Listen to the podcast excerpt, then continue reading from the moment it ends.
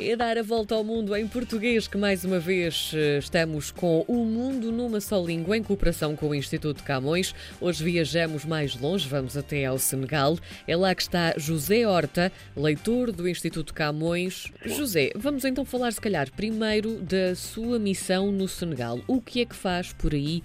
Qual é a sua verdadeira missão?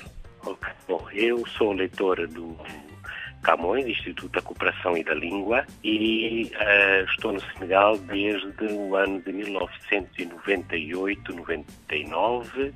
A primeira missão foram 5 anos, depois interrompi e voltei em 2005, 2006. Estou aqui em Dakar e a minha missão é, sobretudo, promover, consolidar a língua portuguesa, dar aulas na Universidade Cheikh Anta Diop, que é a principal universidade de Dakar. Dou também aulas em Ziguinchor, que é a capital da Casamance, no sul do país. E uma missão que eu tenho muito importante, embora não viesse exatamente com esse pedido, é a formação dos professores, porque é talvez o eixo principal para que a língua continue a desenvolver-se, não é? E com alguma sustentação. Quem é que procura aprender português no Senegal? Pois, nos liceus, os alunos dos liceus, que são atualmente quase 48 mil, que é um caso excepcional, não é, no mundo, porque é um país que não é lusófono, é um país que só tem cerca de 14 milhões de habitantes, 15 milhões talvez, onde ainda há bastante analfabetismo e a escolarização não é abrangente. Portanto, apesar de tudo isto, há toda esta gente a aprender português. Porquê? Sobretudo os que estão no ensino oficial, sobretudo porque é uma opção, há uma política da língua que foi implementada pelo presidente Senghor, o primeiro presidente do Senegal, que consiste em que os alunos no 8º ano de escolaridade, para além do francês, que é a língua do país, e do inglês, que é uma língua já obrigatória nos 2 anos anteriores, escolhem uma entre 6 línguas, entre o português, o espanhol, o alemão, o árabe, o russo e o italiano. Portanto, em 6 línguas à escolha, de opção, devem manter-se numa. Esse estudo pode ser feito só nos 2 primeiros anos, só no 8º, no 9º ano, ou pode prosseguir depois ainda para o 10º, 11º e 12º ano. Portanto, a minha missão que eu me propus a mim próprio, consiste em, e aí está a importância da formação de professores, em que os alunos dos liceus escolham, sejam atraídos para o português, em vez de serem para outra das outras 5 línguas, não é? Isso para mim é o mais importante, e é o trabalho que pode fazer a diferença. Para além dessa preocupação com o ensino da língua portuguesa nas escolas e também com a formação dos professores, que outras áreas é que podem ser exploradas, ou então que outras atividades é que se podem implementar no Senegal? Eu agora trabalho em 3 universidades, uma em Dakar, que é a capital, onde há cerca de... houve no ano passado 2.200 alunos, dos quais cerca de metade no 1º ano, que fazem estudos de português, quer dizer, uma licenciatura, ou os que continuarem fazem um mestrado e depois poderão fazer ainda um doutoramento, não é? Portanto, cerca de 2.000 que poderão chegar até ao último nível.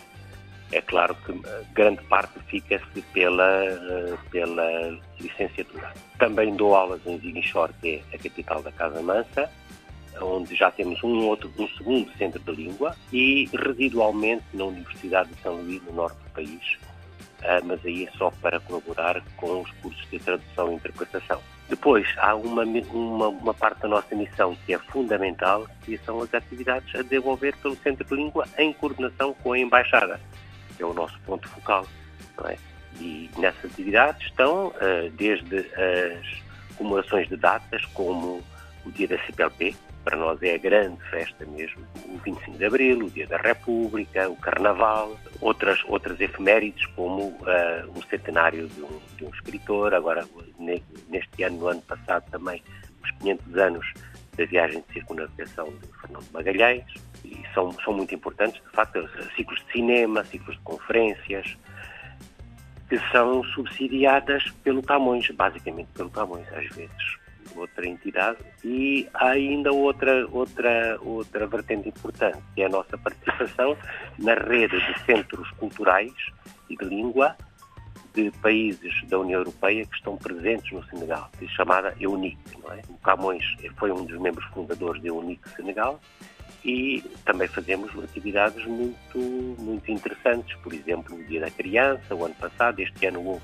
uma atividade de design ligada ao artesanato, em que veio um ceramista português para participar nessa atividade.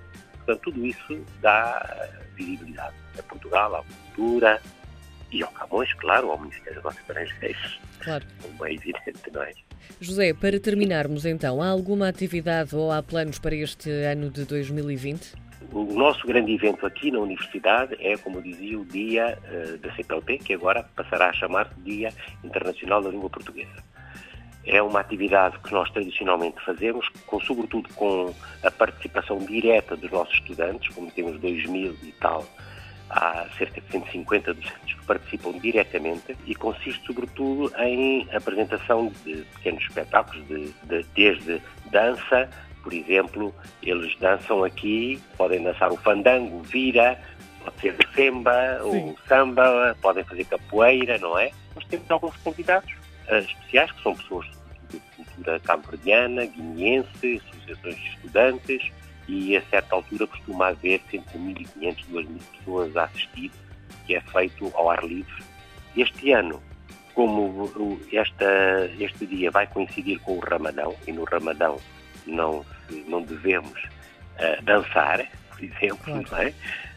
Vamos ter que fazer atividades com um teor mais académico, e se o nosso plano for aprovado, virá um grupo de Coimbra, de fados de Coimbra, e teremos outras atividades, portanto, que faremos, como poesia, recital de poesia, talvez haja uma peça de teatro. Este é o nosso grande dia, não é? Depois há outras, do Carnaval também costumamos participar com associações de Cabo Verde, em espaços públicos, claro, um ciclo de cinema que faremos, a comemoração através de um concurso de língua, se isso também for aprovado, sobre um concurso temático com os miúdos dos liceus e da universidade sobre a viagem de circunnavegação, Fernão de Magalhães, e eventualmente também a participação num grande evento artístico, que é a Bienal de Arte de Dakar, que é talvez a mais importante da África Ocidental. José Horta é leitor do Instituto Camões no Senegal, aqui mais uma vez a dar a volta ao mundo também, no Mundo Numa Só Língua.